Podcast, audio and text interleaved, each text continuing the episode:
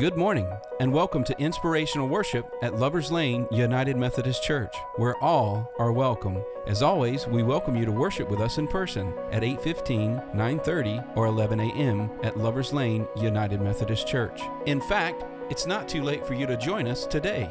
We are located at the corner of Northwest Highway and Inwood Road at 9200 Inwood Road, Dallas, Texas. So won't you come and join us today? You would honor us with your presence. But for now, Let's enjoy this message together with Senior Pastor Dr. Stan Copeland. All right, so today we've got a practical message to share. And that message is planning your funeral. Now, how many of you have planned your own funeral? Well, a few of you, right? Well, preachers love it when you've planned your funeral because we know we're doing it just like you want it, right? And yet, um, Preachers sometimes are the last ones to plan their own funerals, you know. And I've been working on mine. It's not quite done, but I'll share a little bit. Jimmy, you take notes. Jimmy's going to be in charge of the music because I'm counting on him being around. And the song that y'all just sang is on my list. Yeah, because that song, Ain't Got Time to Die, um, back years ago when I was dealing with leukemia, that song was sung by our choir and it transformed my prayer life. Seriously.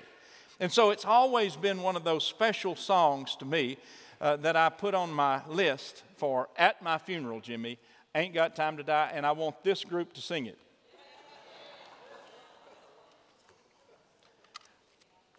Now, I was getting ready for this sermon. I was visiting the hospitals this past week. And I got on an elevator that was going to um, the parking garage, and I was way up on the third or fourth floor. I don't remember, but the elevator was crowded. And there was a woman behind me in the back, and she said, I want to give each of y'all a million dollars. Ooh, it was my lucky day.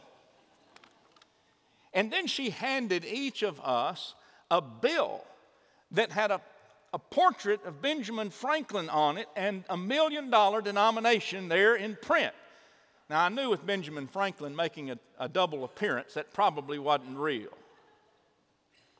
But anyway, I took it anyway and, and looked on the back, and on the back it had these words Here's the million dollar question Will you go to heaven when you die? Well, I thought, well, this is really timely because if there's a question you need to answer when you're preparing for your funeral is if you'll go to heaven, right? I continued to read. Here's a quick test. Have you ever lied, stolen, or used the Lord's name in vain? I, I was guilty of some of that, but I'm not going to tell you what. If you've done these things, God sees you as a lying, thieving, blasphemous, adulterate heart, and the Bible warns that one day God will punish you in a terrible place called hell. Well, by this time, you're either scared to death or a bit mad. And to top it all off, the million dollar bill was a fake. Now, in fairness, it did go on and it did have a little bit of good news, but couldn't you hear the good news after you've been slapped with that?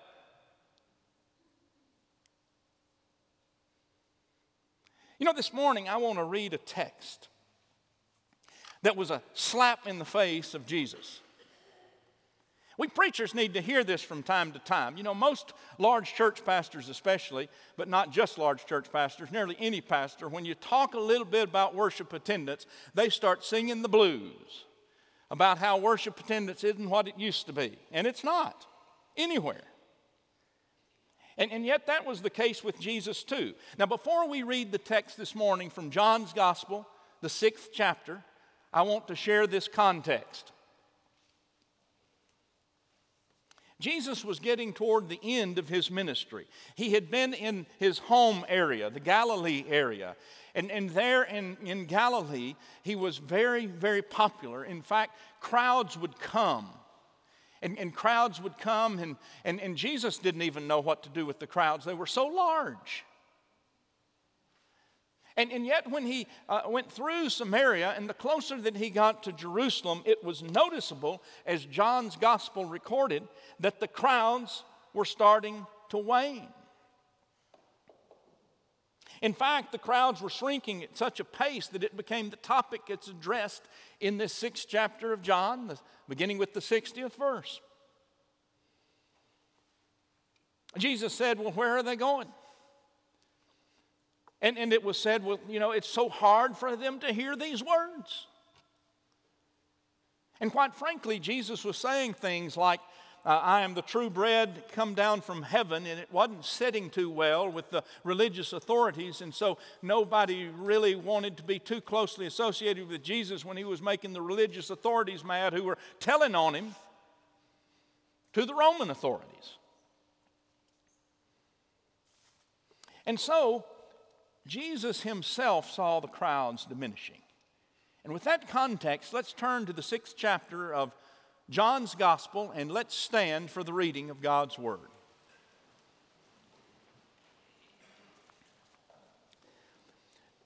When many of the disciples heard it, they said, This teaching is difficult. Who can accept it? But Jesus, being aware that his disciples were complaining about it, he said to them, Does this offend you? Then what if you were to see the Son of Man ascending where he was before? It is the Spirit that gives life, the flesh is useless. The words that I have spoken to you are spirit and life. But among you there are some who do not believe, for Jesus knew from the first who were the ones who did not believe and who was the one who would betray him. And he said, For this reason I have told you that no one can come to me unless he is granted by the Father. And because of this, many of his disciples turned back and no longer went about with him. So Jesus asked the twelve, Do you also wish to go away? Simon Peter answered him, Lord, to whom can we go? You have the words of eternal life. We have come to believe and know that you are the Holy One of God. Jesus answered them, Did I not choose you, the twelve? Yet one of you is a devil. He was speaking of Judas, son of Simon Iscariot, for he, though one of the twelve, was going to betray him. This is the word of God for the people of God. Thanks be to God. You may be seated. You know, today we're going to talk in terms of what it means to plan your own funeral because I can tell by the lack of show of hands you need a little coaching. And, I want to say this morning that, uh, you know, in a world that seems to be oftentimes going in circles and following this and following that, that, that when you start thinking about your own funeral, you start thinking about the things that really matter and the things that really do bring life, and maybe you even start raising that issue that, that Peter raised. Lord, you have the words that give eternal life. Where are we to go but to you? There's nowhere else to go. You have the words that give eternal life. Now, as I mentioned, I've not completely planned my funeral, so I'm preaching to myself as well. But I, I do want to say it's important when you're planning your funeral to realize that the pastor's going to take care of a lot of it, okay? But you do need to help the pastor out by picking a couple of good hymns. Can you do that? Well, thank you. Now, some of you will maybe want to pick something that is quite foundational because a hymn not only speaks of your own faith, but it also speaks of the faith of the community in which you've uh, been, uh, in which you've assembled or been part of.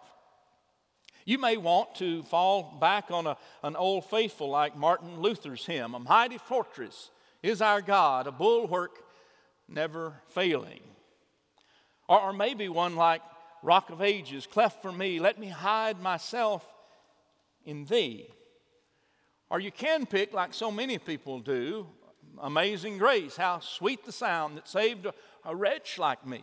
I once was lost, but now I'm found, was blind, but now I see. Now, there's a great um, body of American musical literature called spirituals, right? Uh, African Americans developed in period of slavery these spirituals, and out of that experience, spirituals have come to be, and they happen to be some of my favorites. I mean, who doesn't like to sing at Christmas time? Go tell it on the mountain, over the hills and everywhere. Go tell it on the mountain that Jesus Christ is born. And what about even maybe at church camp, you saying, We are climbing Jacob's ladder, we are climbing Jacob's ladder, we are climbing Jacob's ladder. You know the song. What's your hymn? Now, I've shared with you that I love this hymn or this uh, spiritual that was just sung about Ain't Got Time to Die, but there is one that I even have put on paper to be sung at my funeral before I Ain't Got Time to Die. And that is the spiritual, Give Me Jesus. You know, one of the verses in Give Me Jesus is I heard my mother say, Oh, I heard my mother say, Oh, I heard my mother say, Give me Jesus. Man, I love it when the choir's down here. And I need that support. And then that one that really does bring it home. Oh, when I come to die. Oh, when I come to die. Oh, when I come to die. Give me Jesus. Wow, and we didn't even rehearse. Y'all are pros. You know, in essence, I think that's what Peter was saying. He was saying, Lord, where can we go? We know that this is getting dangerous. We know you're going toward Jerusalem. We know you've stirred the pot. We know people are fleeing because they're actually afraid for their lives. But where are we to go? In, in essence, we've received you, Lord. Give me Jesus. Now, most of us also need to know we, we're going to need in our funeral service a foundation of Scripture, right? And so you need to pick out a couple of Scriptures, or we're going to have to pick them out for you. That's just all there is to it. Because we have to stand on the solid foundation of Scripture. I mean, hymns get us close theologically, but Scripture is so very important. You know, you may pick your favorite verse, or maybe some of you have a life verse. You know, you can always go to an all time favorite like, For God so loved the world that he gave his only begotten Son, that whosoever believeth in him shall not perish, but have everlasting life. And you need to tell us what scripture translation you want. I think that was pretty close to King James. And perhaps, like most people, you'll want a section of the Psalms read, maybe the 23rd Psalm. The Lord is my shepherd, I shall not want. He maketh me to lie down in green pastures. He leads me beside the still. He restores my soul. Now, now for me, Jimmy, make note. I like Psalm 35. Weeping may stay for the day or the night, but joy comes in the morning. I'll have to get that translation right. And I also like Psalm 121, first few verses. I cast my eyes to the hills. Where does my help come from? My help comes from the Lord. And I'd, I'd of course have to include uh, Philippians 4 6 because uh, that was um, kind of a family favorite for us. Uh, mother had it framed, and it was in our kitchen while we were growing up, and in every house that they've had. And, and it was Living Bible translation. So that's the way we learned it, and that's the way I want it said at my service, Jimmy. Don't worry about anything. Pray about everything. Tell God your needs and don't forget to thank Him for His answers. And of course, what Peter had to say was, was good too. Lord, to whom would we go? You have the words that give eternal life. You know, this, this past week, actually yesterday, my parents moved into their new home. It's been quite a challenging year. And I shared with you early on that a Sunday, a year ago, and two Sundays, so a year plus two Sundays, we drove to the smoldering ruins of my parents' home and out of the ashes there floated a piece, a charred piece of Lover's Lane newsletter. And, and it was in the shape kind of of a heart. This is getting the, you can't make this stuff up. And it had a photograph of a Bible that was open to Psalm 23. But the centering text was 1 John 4 16. That has become a life verse for me, handed to me from God, and it is the verse that says, God is love. And the reason that verse is so important to me is because if you start looking not for um, a God who is going to punish you in um, an eternal hell, but a God who loved you before you were even born, then it changes your perspective on things. And when you start to look at the love of God that you come up to, you will start seeing that God is putting love in your life more than you could ever even imagine, and more blessings of love than you could ever count. It's, it's what we look for.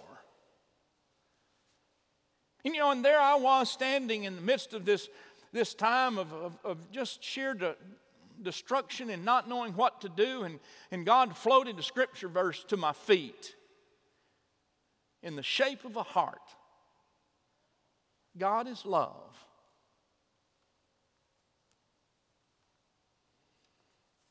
So, what are your favorite texts that center you, that have spoken to you at important times in your life? What are those texts? Write them down. Now, I want to also say that we're going to need to say something about you at your funeral. So be nice. No, not really. Well, that's not a bad thing. But it's more than about what you've done with your life, which is important. What's important is that we can say something about your relationship with God in Christ. That's what brings you into this community. You know, it's always good to be able to say that this person knew God in Christ, knew what it meant to give me Jesus, knew what Paul, what Peter was saying when Peter said, um, Lord, where are we to go? You, you have the words of eternal life. We're here. It's great when we can say that that this person lived such a life that we know that they knew. A man from Nazareth who was born as a babe in Bethlehem, who grew up into manhood and who walked the shores of the Galilee lake, and who said to those, Follow me, and still speaks in a spiritual way to us today, Follow me who reached out and he healed the, um, uh, those who, who were sick and he raised those who were dead. Because he was all about bringing life and healing, and still does. He spoke the language pronouncing forgiveness to the, the troubled heart, and he still does. And then there was his cross And, and maybe, maybe we might throw in an old spiritual like, Were you there when they crucified my Lord? Because it's important that we know that we were. And, and it's important that we know what that means. It means that the cross takes seriously the depth of our own failures and shortcomings and sin. It does. And it's un- important for us to know that the cross is exactly um, what is meant by the poverty of our own souls and the times when we lack that grace and mercy uh, to show to others. For the cross really does reflect the fact that we are in need of a Savior. But when we look upon the cross, we're reminded that that cross speaks a message about Jesus, who came and died so that we could have life and have life abundantly and have life eternally. So we know that the cross that we have, and I love this one in this room because you can see your reflection in it, and I think that's important. You also can see a crown of thorns that reminds us that this cross is not just pretty, but it reminds us of a horrific death of our Savior. And you can see that this cross is empty because the man who hung on that cross for you and for me rose from the grave. This is an Easter cross. And Easter is so very important for us to talk about at a funeral because we want to celebrate our faith, your faith, by saying that the God who came in Jesus, who hung on a cross, didn't stay there, but he rose from the grave and promised us, just like Peter understood, promised us eternal life. I read a story this week that a pastor had, had shared. And, and the story was about a 90 year old woman who was coming to the end of her life. She was coming to that realization oh, when I come to die, oh, when I come to die, oh, when I come to die, give me Jesus. Now, pastor said, three weeks ago, I was sitting with Martha, a 90 year old faithful church member, and she was in a hospital bed.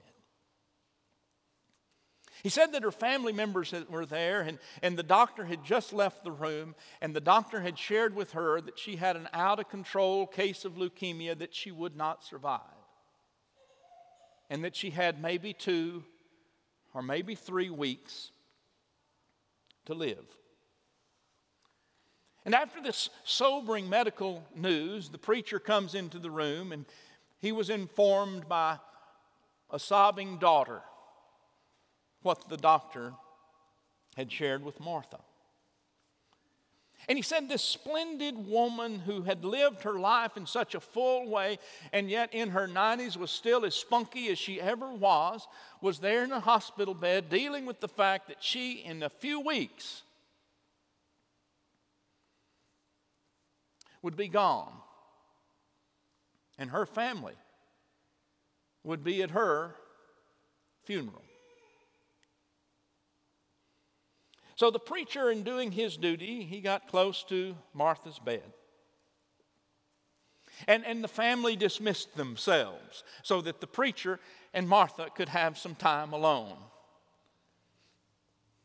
And the preacher reports that he said to Martha, Is there anything you'd like to talk about? Anything about your service that you want us to know?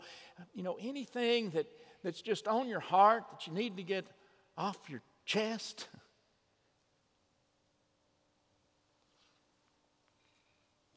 And surprised, she answered, Talk? I don't want to talk. I want Holy Communion. And that pastor said what he realized. In keeping with the words of Peter, I don't need to talk. Give me Jesus. Just, just give me Jesus.